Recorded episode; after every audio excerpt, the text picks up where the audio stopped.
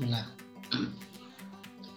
Bismillahirrahmanirrahim. Wahaikum jami'an bitahiyatul Islam. Assalamualaikum warahmatullahi wabarakatuh. Waalaikumsalam warahmatullahi wabarakatuh. Alhamdulillah pada kesempatan kali ini eh, apa kabarnya teman-teman para pendengar di podcast di Ponorogo Podcast seperti tagline kita ya kalau yang ini kan episode ketiga jadi tagline kita mager di podcastin aja. Dan jadi teman-teman yang sedang mendengar entah itu sedang rebahan entah itu sedang melakukan aktivitas jalan-jalan ya. Karena ini kan di weekend ya di hari Sabtu. Tetapi insya Allah kita tetap berharap semoga esensi daripada apa yang nanti kita bicarakan yakni di podcast episode 3 kali ini dapat tersampaikan dengan baik. Nah teman-teman semua Alhamdulillah pada kesempatan kali ini kita sudah kedatangan nih apa pemateri ya sudah jauh-jauh dari kota Kudus kita sapa terlebih dahulu. Halo, apakah sudah tersambung dengan Mbak Cayatun Nikmah? Ya. Sudah ya? Sudah aman. Gimana kabarnya Mbak? Alhamdulillah baik, sehat. Jadi insya Allah senantiasa bahagia. Alhamdulillah. Nah, untuk informasi saja, si, apa namanya CV singkat beliau ya. Nama Cayatun Nikmah, sarjana pendidikan lahir 10 November 1998 wah ini sebentar lagi juga ulang tahun ini. Empat hari lagi. Ya bertambah tua kayaknya bawa ada yang mau ngasih hadiah ini nanti. Semoga bertambah pula produktivitas bertambah pula amal-amal kebaikannya insya Allah. Nah, amin amin amin. Dia di kami tahun 2017 pernah menjabat sebagai sekretaris Departemen Ekonomi.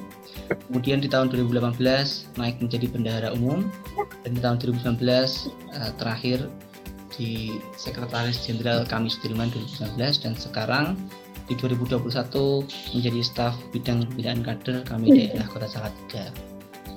Nah, langsung aja nih ya, dengan pertanyaan-pertanyaan yang oh, nanti mungkin sambil jalan ya.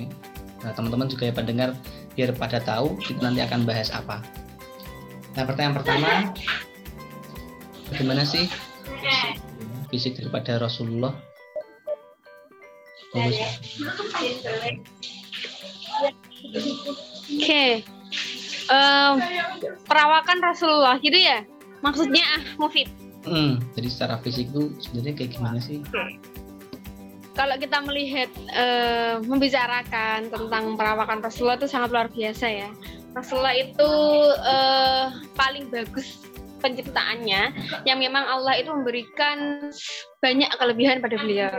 Salah satunya adalah dalam hal perawakan.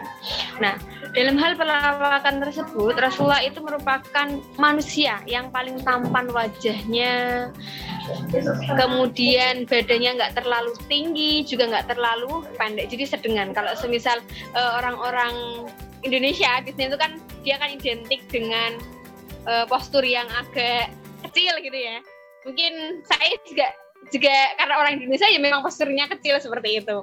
Orang-orang yang luar negeri juga dia juga posturnya tinggi seperti itu kan. Tapi Rasulullah itu berada di antara ter, tidak terlalu tinggi dan juga tidak terlalu pendek. Jadi uh, standar standarnya uh, ideal lah, standar ideal bagi kalau semisal seseorang mau melihat dari tinggi badannya, maka Rasulullah itu adalah punya standar ideal tersendiri. Kemudian terkait perawakan yang lainnya, biasanya Rasulullah itu mempunyai jenggot yang sangat lebat.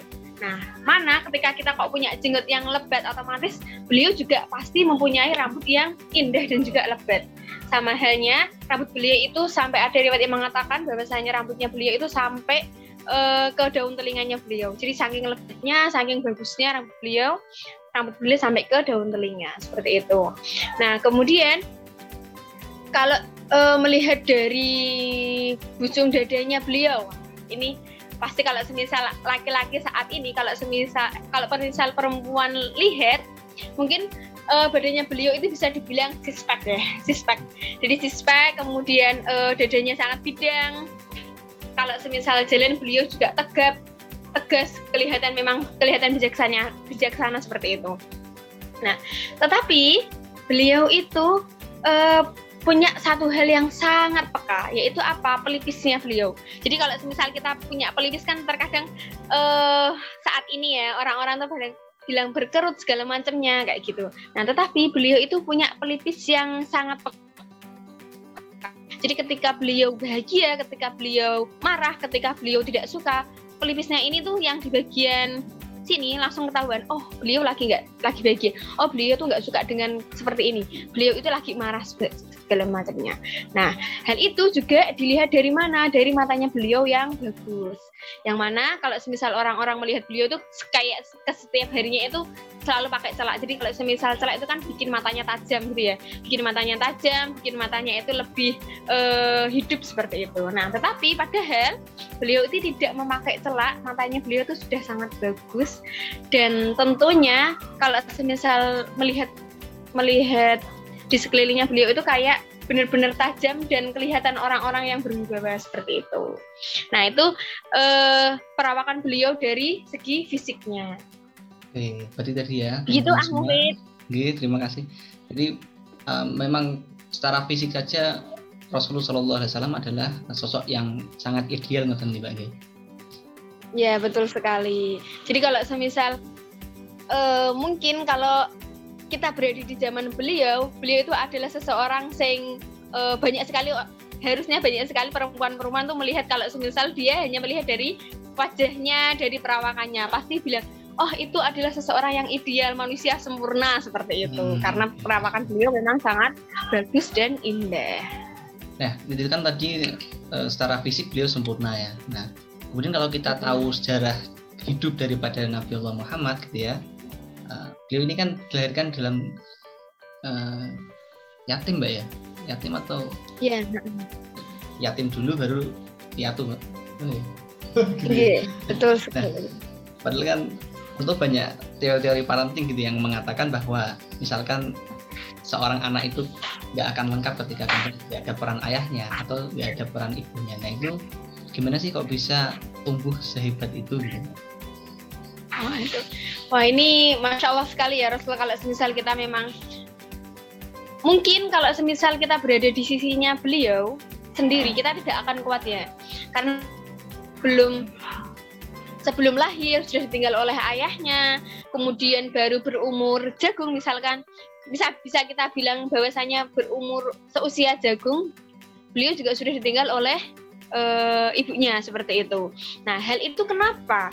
Uh, kok bisa sih Rasulullah bisa jadi seseorang yang luar biasa? Kenapa sih Rasulullah kok bisa menjadi seseorang yang wow banget ya, wow banget dan hebat sekali? Karena apa? Karena memang Rasulullah itu adalah uh, manusia yang memang langsung dididik sendiri oleh Allah Subhanahu wa taala.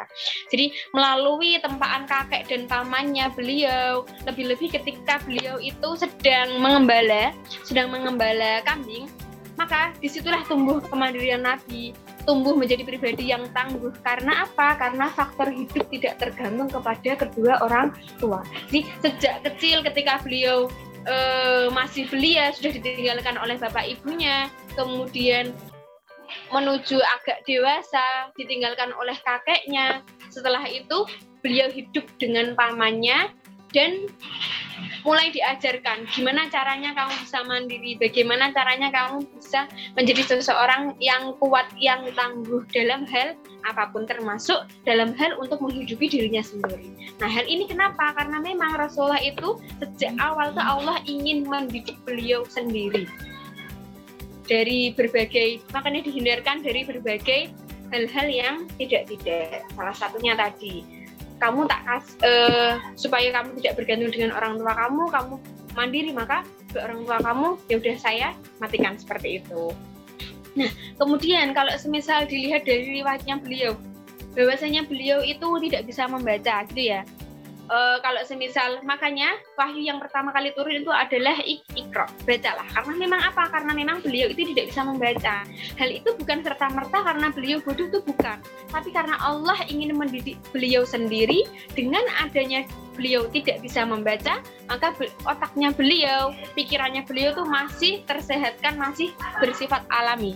Sehingga awal mula beliau uh, bisa membaca itu adalah yang dibaca adalah kalam-kalam Allah seperti itu. Nah, jadi kalau semisal uh, kenapa kok Rasulullah tumbuh menjadi pribadi yang sangat luar biasa dengan segala ujian macamnya beliau masih tetap tangguh kuat? Nah, karena memang Allah tuh mendidik beliau secara mandiri mendidik, mendidik beliau sendiri seperti itu. Gitu ah Mufid. Oke, tadi jawabannya luar biasa ya bahwa Nabi Allah Muhammad itu dididik langsung oleh Rasul, eh, dididik langsung oleh Allah Subhanahu Wa Taala dengan mewafatkan ayah dan ibunya. Nah, lanjut nih ke pertanyaan selanjutnya. Kalau kita dikaitkan dengan zaman sekarang ya, maka problem yang mendasar yang dialami oleh para milenial itu sebenarnya mungkin mereka lebih cerdas daripada generasi-generasi sebelumnya, tetapi ada degradasi moral. Jadi ya secara akhlak akhlak los banyak yang nah itu gimana tuh Oke. Okay. Sifat Rasul yang bisa kita mungkin, tiru gitu. Ya ya mungkin sekarang banyak sekali anak muda yang banyak kecanduan ya. Bukan karena kecanduan dalam hal uh, finansial. Karena kecanduan dalam hal segi uh, apa sih namanya kemandirian. Semuanya mereka banyak sekali yang candu. Candu dengan apa? Karena mereka sendiri itu masih merasa bahwasanya aku bergantung dengan orang tuaku misalkan. Itu adalah satu faktor yang mana membuat seseorang tuh terkadang tidak mau uh, melakukan hal-hal terobosan baru. Karena dia merasa aku punya orang tua seperti ini seperti ini. Aku masih bergantung dengan dia. Aku bisa bisa melakukan seperti ini seperti ini karena apa? Karena aku punya orang tua seperti itu. Nah, hal itu kenapa me, uh, ketika kita menjadi seorang seseorang yang kita masih diberikan Allah uh, lewat kasih sayang kedua orang tua, harusnya hal itu bukan menjadi sebuah kecanduan atau ketergantungan kita kepada kedua orang tua kita. Nah, ketika ketergantungan itu masih tetap ada, maka banyak sekali para pemuda yang dia akan merasa manja ya. Akan merasa manja dia tidak bersifat uh, mandiri tidak bisa menyelesaikan masalahnya sendiri segala macam. Nah karena apa? Satu tadi dia masih punya sifat tergantung dengan orang lain. Karena karena memang kalau semisal kita review dari yang Rasulullah alami beliau tidak bisa bergantung dengan dengan mau ber, dengan kedua orang tuanya, orang tuanya sudah tidak ada. Bergantung dengan kakeknya, kakeknya sudah tidak ada. Bergantung dengan pamannya, pamannya juga punya keluarga. Seperti itu. Walhasil yang pertama dilakukan beliau adalah e, meninggalkan semua ketergantungan dengan seperti itu. Nah, kemudian yang kedua karena apa?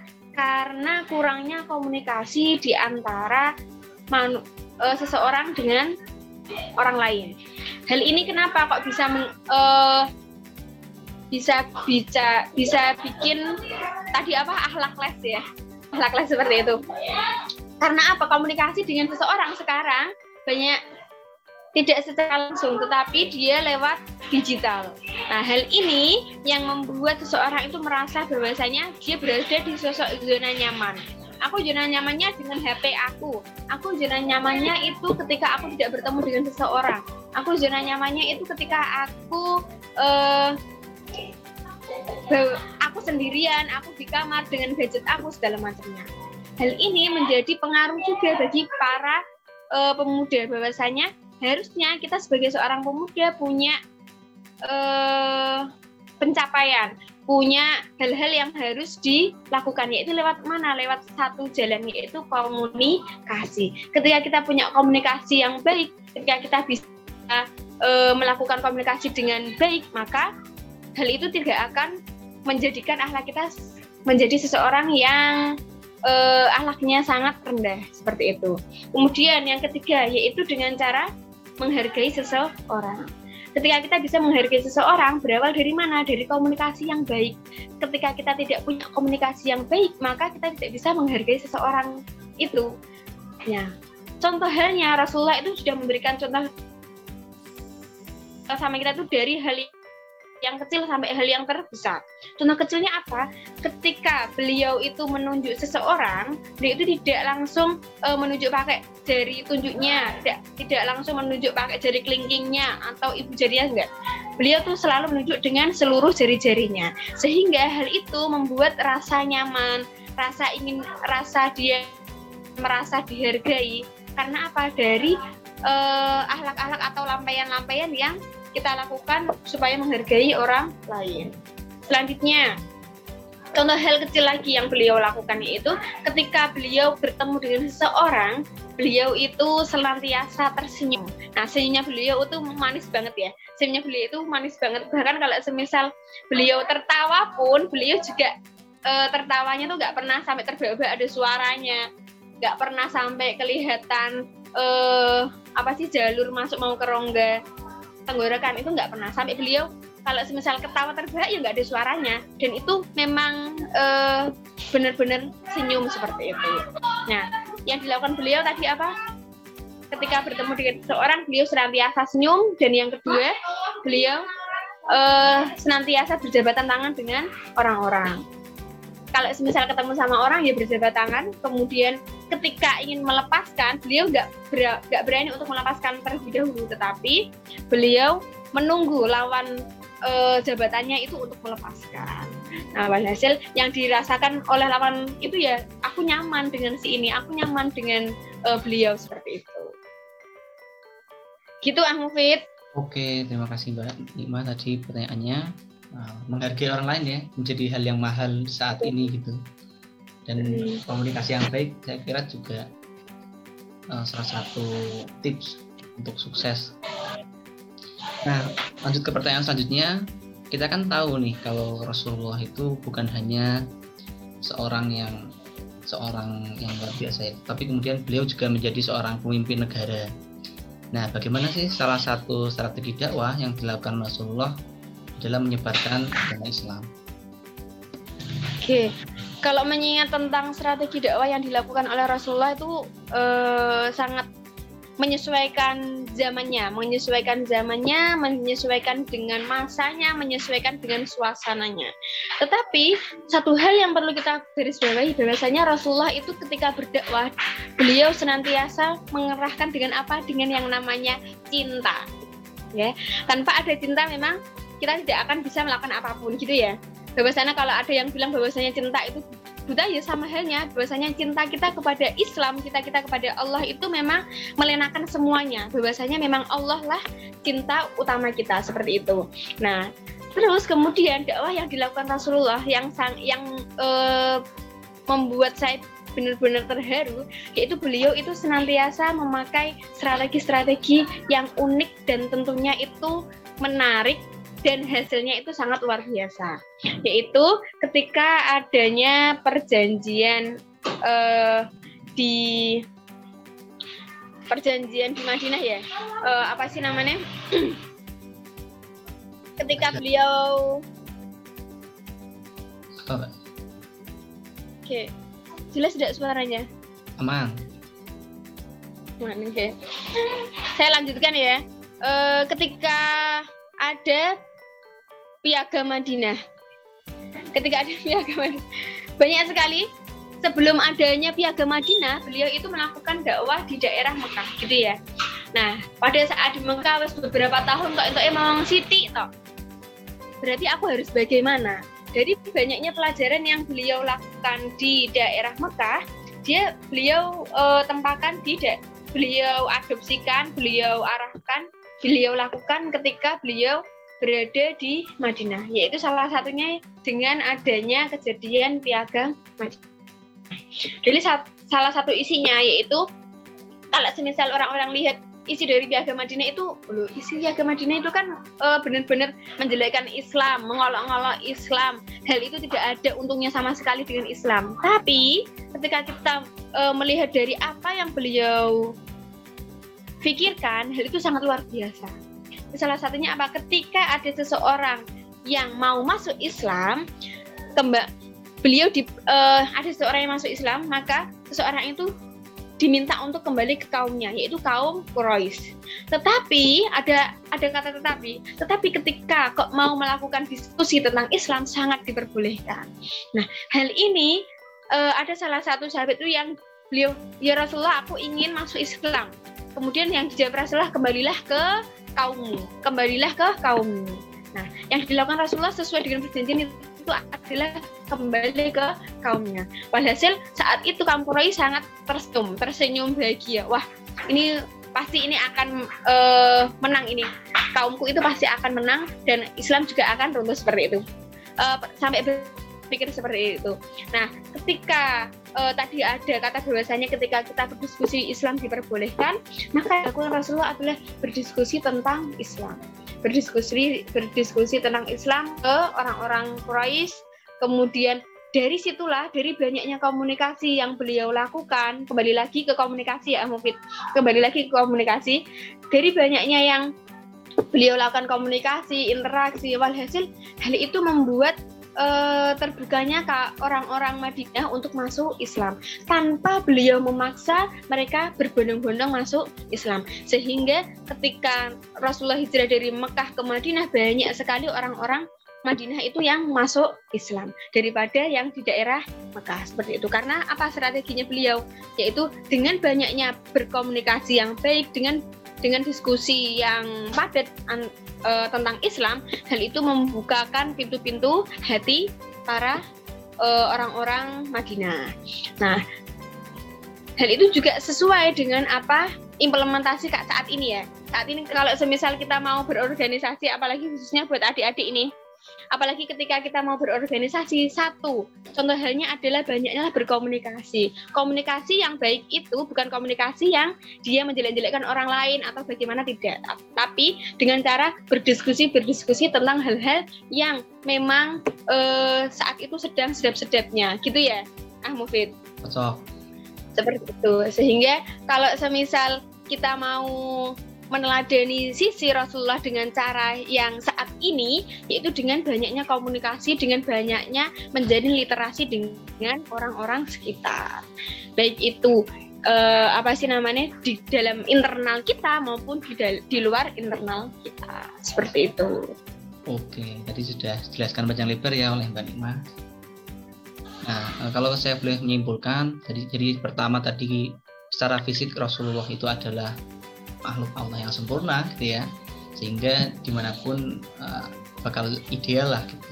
Nah kemudian yang kedua adalah Allah eh, Rasulullah dididik langsung oleh Allah Subhanahu Wa Taala. Sehingga kemudian uh, tanpa orang tua pun tanpa fasilitas duniawi gitu ya Rasulullah tetap bisa tumbuh menjadi manusia yang agung. Nah selanjutnya tadi di pertanyaan ketiga problem mendasar uh, minimnya menghargai seorang gitu ya dan kunci daripada kesuksesan kita misalkan dalam ya dalam semua hal ya adalah berkomunikasi dengan baik. Nah terakhir tadi juga sudah dijelaskan dalam peristiwa piagam Madinah bagaimana kemudian Rasul itu sangat uh, demokratis sekali gitu ya, sangat nguwongke kalau bahasa Jawa. Nah untuk terakhir nih Mbak Nima, hmm, betul sekali. pesan-pesan ya untuk para kader baik itu Sudirman atau Diponegoro atau kader-kader kami yang sedang mendengarkan di podcast kali. Oke, pesannya untuk um, para adik-adik ya, para adik-adik, para uh, semangatlah dalam berjuang. Ketika kamu hal utama yang perlu kalian lakukan adalah berdakwah dengan cinta. Karena apa? Ketika kok kalian tidak punya cinta dalam dakwah kamu, maka ketika ada masalah kamu akan senantiasa menyalahkan orang lain, kamu akan senantiasa membuat uh, apa sih kesimpulan yang tidak tidak. Oh, itu aku uh, ada masalah sedikit langsung bilang, oh ini aku kayak gini kayak gini gini. Aku nggak cocok nih kalau misal aku berdakwah seperti ini seperti ini seperti ini. Tidak. Tapi ketika ada cinta di situ dalam dakwah kalian insya Allah seberat apa pun ujiannya seterjal apa pun masalah kalian dalam berdakwah insya Allah kalian bisa melaluinya terus kemudian yang kedua adalah uh, tetap istiqomah dalam kuatkan dalam ibadah kalian, kuatkan dalam ukhuwah kalian. Sama halnya ketika kok kalian berdakwah tanpa adanya uh, melibatkan Allah, maka hal itu akan sia-sia. Ya, kita punya masalah yang seabrek tapi tan kalau misalnya kita tidak pernah melibatkan Allah maka masalah itu akan uh, ibarat batu yang sangat berat dan itu uh, apa ya menjatuhkan menjatuhi kamu. Jadi uh, benar-benar akan bikin kita stres akan bikin kita tidak bisa ngapa-ngapain. Waduh ini pasti akan sakit seperti itu. Tetapi ketika kok kamu kalian sudah punya cinta dengan dakwah ini kemudian yang kedua kalian itu sudah e, melakukan dakwah ini dengan melibatkan Allah maka hal sesulit apa pun itu tidak akan menjadi alasan. Dan tentunya ketika ada masalah dalam dakwah kalian, jangan pernah menyalahkan orang lain, coba koreksi diri kita sendiri, coba koreksi internal kita sendiri. Perba perbanyak komunikasi yang baik, kemudian eh, cara pandangnya harus memang menghargai kembali lagi ya Ahmad kembali lagi ke menghargai. Menghargai pendapat orang lain dengan cara tidak menjudge dan segala macamnya. Apalagi ketika kita uh, dalam berkomunik dalam berorganisasi pasti banyak sekali hal-hal yang berbeda pendapat itu pasti ada, tidak mungkin tidak ada. Ketika memang ada masalah, coba difikirkan terlebih dahulu dan memang ambil pesan cinta dari Allah. Jangan langsung menjudge ini ini ini ini tidak. Karena apa? Karena masalah itu ada itu untuk mendewasakan kita, untuk melatih kita lebih uh, kuat, untuk melatih kita lebih tangguh. Ingat ambil pesan cintanya, jangan banyak keluh kesahnya gitu. Oke, terima kasih sangat luar biasa sekali dari closing statement dari Mbak Nikma. Uh, dan jangan lupa juga tadi pesan-pesan ya yang telah disampaikan oleh uh, pemateri kita pada kesempatan di podcast episode 3 kali ini. Uh, ya bolehlah mendengarkan sambil rebahan teman-teman sambil beraktivitas yang lain tapi insya Allah uh, ilmu yang telah disampaikan akan sampai dengan uh, ke pendengar gitu ya ke teman-teman yang sedang mendengarkan. Nah jangan lupa untuk men-share juga di podcast episode 3 ya tentang meneladani sikap dan akhlak Rasulullah oleh uh, Ukti Cayatun Nikmah SPD mantan sekjen kami Sudirman 2019. Kami juga mengucapkan terima kasih kepada yang telah mendengarkan dan juga kepada Mbak Nikmah. Kami ucapkan terima kasih banyak sudah berkenan untuk Oke, terima kasih. sharing ilmu ya, Uh, saya cukupkan. Ya, saya cukupkan sampai di sini. Kurang lebihnya mohon maaf. Wassalamualaikum warahmatullahi wabarakatuh.